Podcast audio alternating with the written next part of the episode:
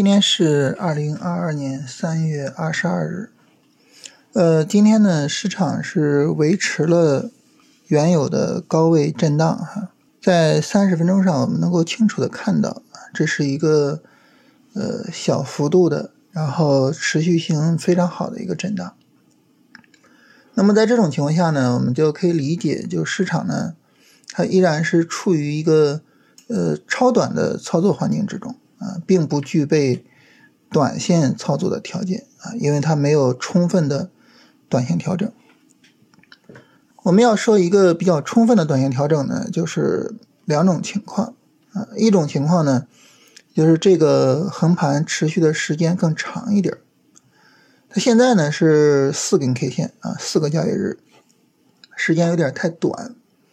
如果呢这个横盘能够持续到七个交易日，甚至更久。那么整个调整呢，就算比较充分了。第二种情况呢，就是它没有维持住横盘跌下来。但大家说呢，没有维持住横盘跌下来，这这不是一个坏的情况吗？是吧？市场大跌呀。但是如果说啊，这个跌下来啊，它不破前低啊，不破日线上的前低，然后呢，整体的下跌力度呢，也不是大阴线崩盘式的下跌力度。啊，其实跌下来呢，整体上是好事情，是吧？这个有恐慌盘啊，然后呢，呃，持仓不坚定的恐慌盘出逃，对于股价的一个长期上涨，其实是比较好的事情。所以呢，跌下来也可以啊，就是从短线操作的角度呢，就后面呢，就主要就是等这两个条件啊，这两个条件呢，能够完成其中的一个就可以。当然，就目前的条件上来说。呃，它调四根 K 线，我们现在就只能够说继续去等啊，耐心的去等。你要说做超短，那怎么做都可以，是吧？这个看个人的处理情况，但是要做短线的话呢，还是要耐心去等的。当然，我们说这个经常能够看到啊，你像调个三四天啊，大盘就涨起来这种情况啊。我们回首过去的走势。你比如说，在去年八九月份那个时候啊，这个呃煤炭呀、电力呀这些股票大涨的时候，啊，好几次是吧？这个稍微的横一下，然后呢就大涨。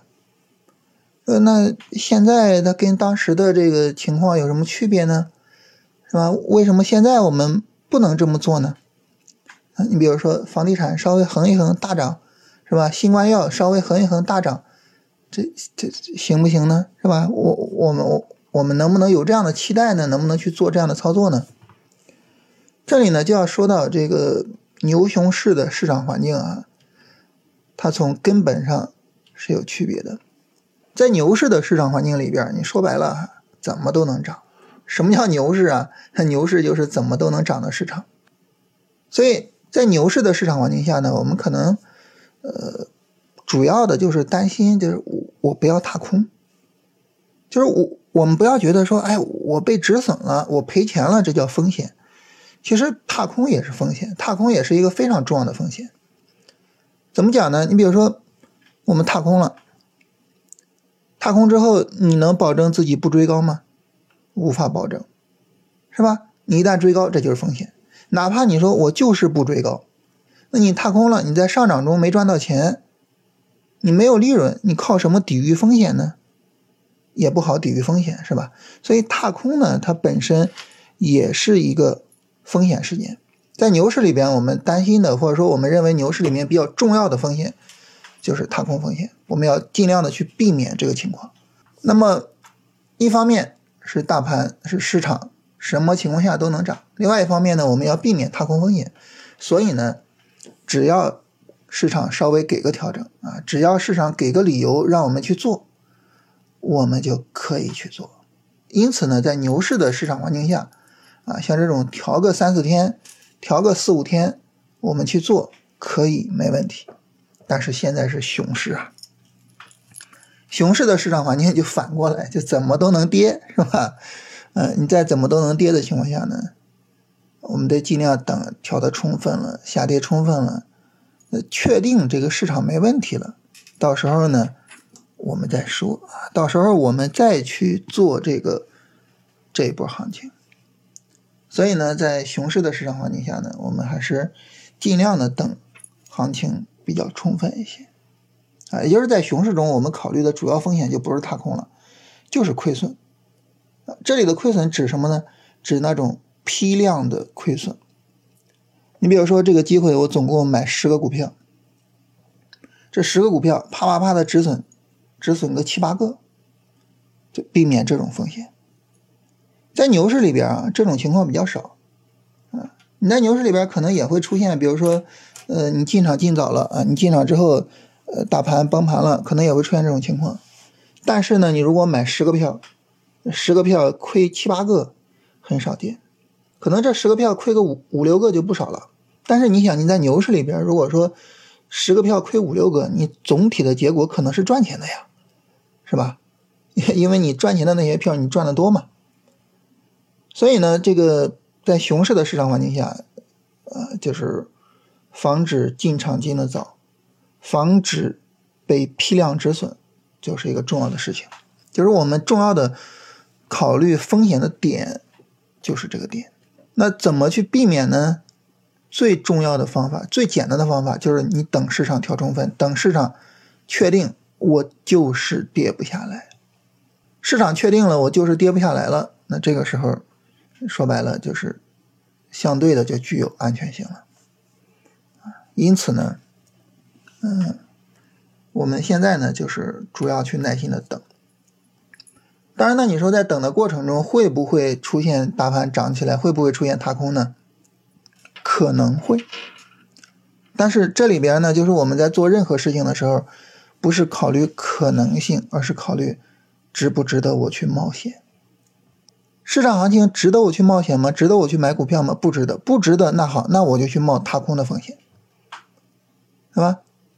所以呢，呃，我们知道可能会涨，但是没关系。啊，真踏空了就踏空了，耐心的等，啊，所以这是整体上就是我们对于当下的市场环境所做出来的这种重要的判断，啊，这是跟大家沟通一下。在这里边呢，其实，嗯，我想顺带着跟大家聊一聊，就是我们做选择这个事情。我我们无论在交易中还是在生活中，我们经常会去做一些选择。当我们去做选择的时候呢，我们会发现，就是所谓的选择，它永远不是在一个对的事情和一个错的事情上做选择，它永远不是在一个坏的事情和一个好的事情上做选择。我们做选择的时候呢，往往是在两个坏的事情上去做选择，啊，或者是呢，在两个好的事情上。去做选择啊！你比如说，我是上北大呢，还是上清华呢？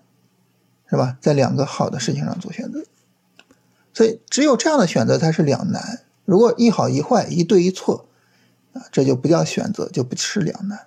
当我们在两个坏的事情上做选择的时候，其实我们就是去考虑这两个坏的事情，我愿意承受哪一个，我愿意去冒哪一个的风险。反过来呢，当我们在两个好的事情上做选择的时候，那么对于我来说比较重要的就是，我更期待获得哪一个。